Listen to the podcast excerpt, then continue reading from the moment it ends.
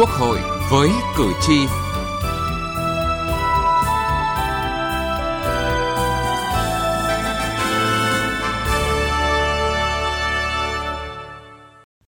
Thưa quý vị và các bạn, lực lượng y tế cơ sở y tế dự phòng đã đóng góp vai trò quan trọng là tuyến đầu trong công tác phòng chống dịch. Tuy nhiên, qua đại dịch COVID-19 càng thấy rõ, hệ thống y tế cơ sở, y tế dự phòng trên cả nước đang đối mặt với nhiều khó khăn thách thức cả về nhân lực và nguồn lực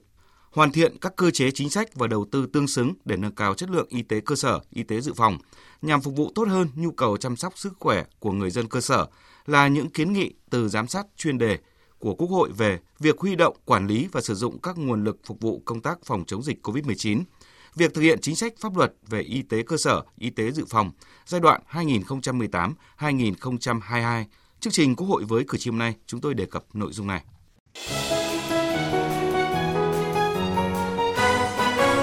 Cử tri lên tiếng.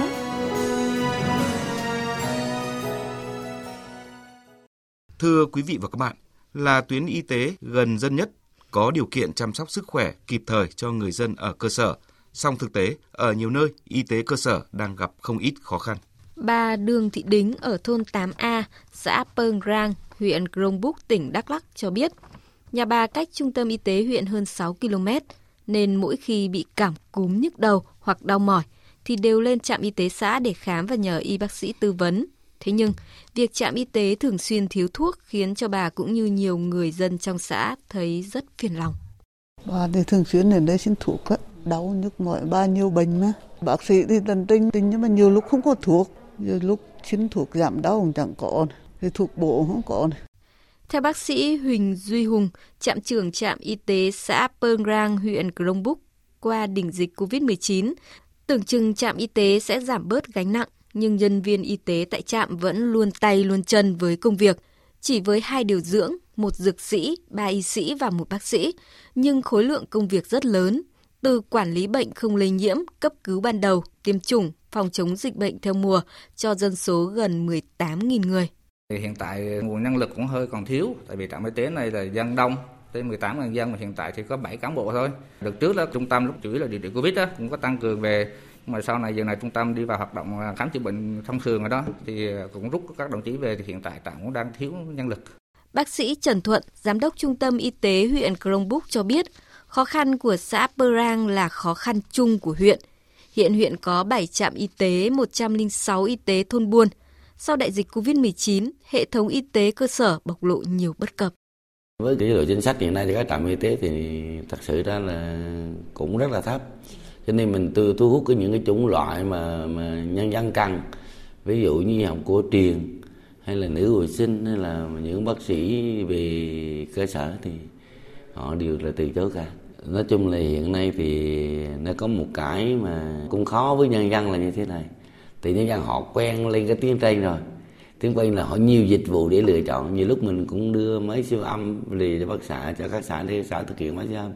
Nhưng mà người dân họ họ, họ không giống như độ tin cậy về cái dịch vụ đó. Nó không cao. À, nếu mà vậy còn là cái nhân lực. Nếu mà siêu âm hay là xét nghiệm hay là những cái dịch vụ khác mà để người dân tiếp cận sớm á thì mình phải có một cái đội ngũ tăng cường ví dụ trên gì để đảo để phục vụ thì nó, nó tốt hơn. À, ví dụ nếu tiếng huyện mình mình mình đủ cái nhân lực mà để đi xuống các xã để mà luân phiên được thì đương nhiên là sẽ thực hiện cái chuyên môn các cái dịch vụ đó nha tốt hơn mà tiếng huyện mình hiện nay là các bác sĩ chuyên khoa đã gặp khó khăn rồi thì làm sao mà mình đảm nhận luôn. Thiếu nhân lực trong khi lương chế độ đãi ngộ phụ cấp còn thấp chưa tương xứng khiến việc tuyển dụng thêm càng khó khăn trong khi việc giữ chân lực lượng y tế cũng không hề dễ dàng bà Lô Thị Tần, Phó Trạm trưởng Y tế xã Điền Xá, huyện Tiên Yên, tỉnh Quảng Ninh nói. Hiện nay là cái tiền chế độ phụ cấp của uh, nhân viên y tế, cái phụ cấp trực ấy, thì là thấp so với quy định hiện nay không đáp ứng được uh, uh, nhu cầu 17.800 thôi. Họ không gắn bó với, nghề do là ờ, phụ cấp thấp thì họ ờ, không ờ, nhiệt tình về trong công việc khi có công việc chỉ đạo đến. Không chỉ những địa phương ở vùng sâu, vùng xa, vùng khó khăn, y tế cơ sở, y tế dự phòng mới có chung một câu chuyện như vậy. Ở đô thị lớn như Hà Nội, Thành phố Hồ Chí Minh, y tế cơ sở các quận huyện cũng gặp không ít khó khăn. Hoàn Kiếm là quận trung tâm của thành phố Hà Nội với mật độ dân cư đông, hệ thống y tế dày đặc. Tuy nhiên, vẫn còn đó nhiều khó khăn mà nguyên nhân là do cơ chế, chính sách còn bất cập như việc đầu tư trang thiết bị gắn với cơ sở vật chất chưa đồng bộ gây khó khăn cho hoạt động chuyên môn hay nhiều tiêu chuẩn làm khó công tác tuyển dụng viên chức ngành y. Nêu lên các bất cập về công tác đấu thầu mua sắm thuốc vật tư, ông Đoàn Văn Việt, giám đốc Trung tâm Y tế Dự phòng quận Hoàn Kiếm bày tỏ quan điểm. Đấu thầu chia 3 cấp, trung ương, tỉnh thành và cơ sở. Thế thì với các bệnh viện thì số lượng người ta lớn, nhưng mà với các trung tâm y tế quận huyện thì cái số lượng thuốc đấu thầu nó rất là ít. Thế mà bây giờ chia ra như vậy thì có nhiều những cái mặt hàng chúng tôi không thể đấu thầu nổi bởi vì số lượng nó quá ít. Thì cái này thì chúng tôi kiến nghị là chúng ta nên ờ, chỉ dừng lại ở đấu thầu tập trung cấp thành phố hoặc chia nhóm cụ Mà tức là nếu thành phố Hà Nội lớn quá thì chúng ta có thể chia thành một số những cái cụ thì cái số cái lượng hàng hóa thì nó tập trung vào thì nó dễ đấu thầu hơn là một và hai nữa là nó thống nhất về giá. Còn đây là ý kiến của bác sĩ Nguyễn Hữu Thơ, giám đốc bệnh viện huyện Nhà Bè, thành phố Hồ Chí Minh. 90% trang thiết bị của bệnh viện là phải mượn. Chỉ có 10 tới 20% là mình đầu tư. Mà đầu tư là đầu tư từ cái nguồn lực, từ sự hỗ trợ của lãnh đạo huyện. Mình không đủ trang thiết bị, không đủ điều kiện để tự chủ thì lấy cái gì để thu hút người bệnh. Trung tâm y tế ở trạm y tế biên chế thì 7 người đến 10 người mà làm quá nhiều việc vừa làm chống dịch vừa làm chương trình sức khỏe phải tham gia cấp cứu khám bệnh Đầu tư cho y tế cơ sở, y tế dự phòng cần tương xứng với yêu cầu là kiến nghị chung của người dân và của chính những cán bộ nhân viên đã và đang hoạt động trong lĩnh vực này. Từ nghị trường đến cuộc sống. Thưa quý vị, với việc giám sát thực địa trực tiếp tại 10 địa phương, làm việc với các bộ ngành liên quan về việc huy động quản lý và sử dụng các nguồn lực phục vụ công tác phòng chống dịch COVID-19, việc thực hiện chính sách pháp luật về y tế cơ sở, y tế dự phòng giai đoạn 2018-2022, đoàn giám sát chuyên đề của Quốc hội đã ghi nhận những tồn tại hạn chế khó khăn của tuyến y tế cơ sở, y tế dự phòng. Các giải pháp trước mắt và lâu dài về thể chế cũng được đề xuất cụ thể giám sát chuyên đề của Quốc hội về việc huy động, quản lý và sử dụng các nguồn lực phục vụ công tác phòng chống dịch COVID-19, việc thực hiện chính sách pháp luật về y tế cơ sở, y tế dự phòng giai đoạn 2018-2022, chỉ ra khó khăn của y tế cơ sở, y tế dự phòng, tập trung vào những vấn đề cơ bản, nguồn lực, cơ sở vật chất, tổ chức bộ máy và chế độ, chính sách cho cán bộ, nhân viên y tế cấp cơ sở. Từ thực tế tại địa phương, đại biểu Phạm Khánh Phong Lan, đoàn đại biểu Quốc hội Thành phố Hồ Chí Minh nêu ý kiến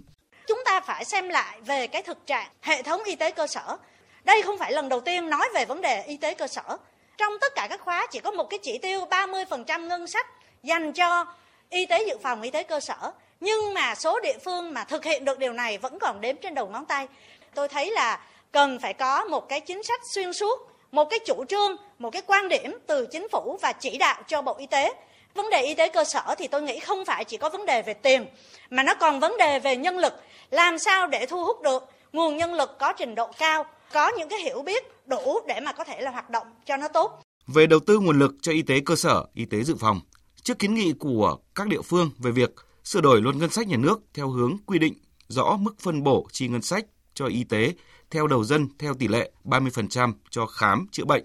30% cho y tế dự phòng và 40% cho trạm y tế xã. Nhiều ý kiến đề nghị cân nhắc Ông Nguyễn Trường Giang, Phó chủ nhiệm Ủy ban pháp luật nêu thực tế giám sát. Đối với các thành phố lớn khi y tế khám chữa bệnh mà nó xã hội hóa được thì cái cái tỷ lệ tăng cho y tế dự phòng lên rất cao. Và đối với những cái địa phương nghèo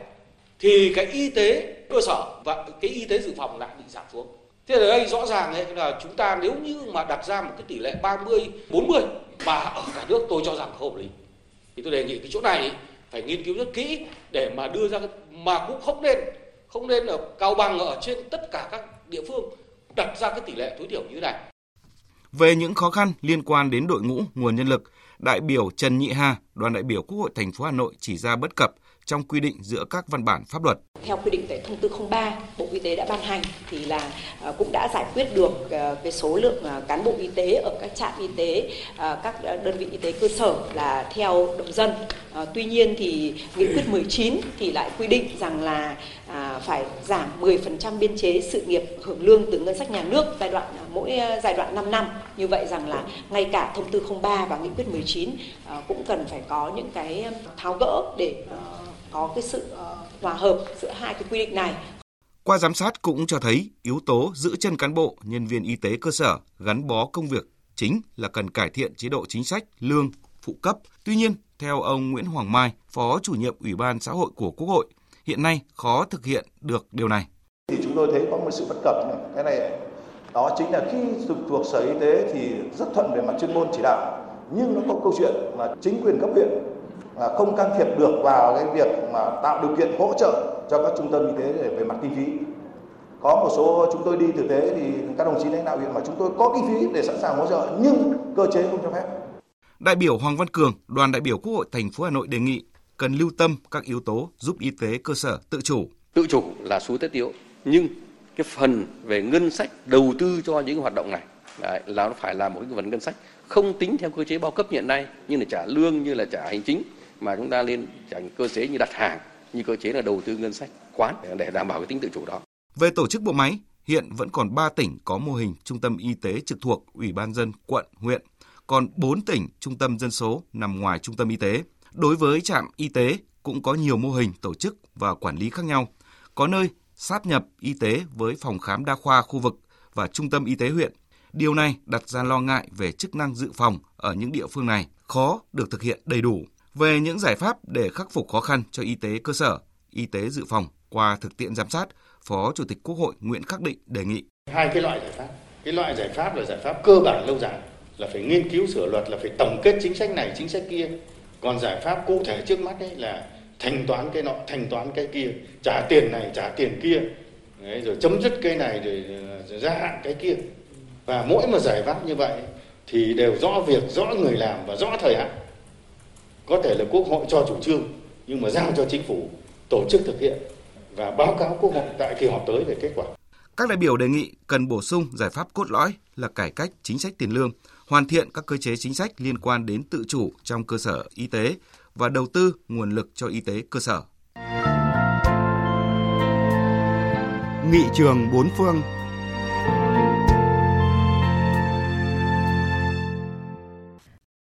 Thưa quý vị, thưa các bạn, Mặc dù đã được thế giới công nhận là một trung tâm chăm sóc sức khỏe hàng đầu của các nước trong khu vực, nhưng những nhà quản lý y tế Singapore luôn tự đặt mình trong tư thế đang bị đe dọa và cần phải làm nhiều hơn nữa để cạnh tranh với các trung tâm chăm sóc sức khỏe khác trong khu vực. Để đảm bảo cho sự thành công, Bộ Y tế Singapore và các bệnh viện công lập và tư nhân, các trường đại học và các cơ sở y tế khác xác định sẽ tiếp tục cùng nhau hợp sức phát triển trong bốn lĩnh vực ưu tiên – đó là cung ứng các dịch vụ chăm sóc sức khỏe, đào tạo chuyên ngành sức khỏe và quản lý y tế, nghiên cứu và phát triển y sinh học, quản trị bệnh viện. Hiện Singapore có 18 bệnh viện công lập và tư nhân với tổng cộng gần 12.300 giường bệnh, có khoảng 13.000 bác sĩ và 40.000 điều dưỡng. Nhiều năm trước đây, nhiều công dân Singapore đã được Bộ Y tế cử đi đào tạo bác sĩ chuyên khoa hoặc bác sĩ nội trú tại Anh, Úc và Mỹ. Chính các bác sĩ được đào tạo ở nước ngoài đã hình thành mối quan hệ lâu dài với các giảng viên và các thực tập sinh của các nước có hệ thống y tế phát triển, tiếp tục giúp họ nâng cao các chuẩn thực hành và chăm sóc sức khỏe ở Singapore. Người dân Singapore thuộc mọi thành phần trong xã hội đã được hưởng lợi từ sự cải thiện đáng kể trong hệ thống y tế và các tiêu chuẩn chăm sóc sức khỏe. Ngày nay, khi trở thành một trung tâm đào tạo nhân lực y tế được thế giới công nhận, Singapore lại trở thành điểm tham chiếu về tiêu chuẩn và chất lượng cao về các hoạt động cung ứng dịch vụ chăm sóc sức khỏe. Khu vực công của Singapore có 8 bệnh viện và 8 trung tâm chuyên khoa với tổng số 10.400 giường bệnh, 3.300 bác sĩ chuyên khoa, 5.100 bác sĩ đa khoa và 3 trường y khoa. Singapore xác định các cơ sở y tế công lập phải đóng vai trò hàng đầu trong việc phát triển Singapore thành một trung tâm chăm sóc sức khỏe quốc tế nổi tiếng. Thưa quý vị và các bạn, đến đây thời lượng chương trình Quốc hội với cử tri đã hết. Chương trình do biên tập viên Vân Hồng biên soạn. Cảm ơn quý vị và các bạn đã quan tâm theo dõi.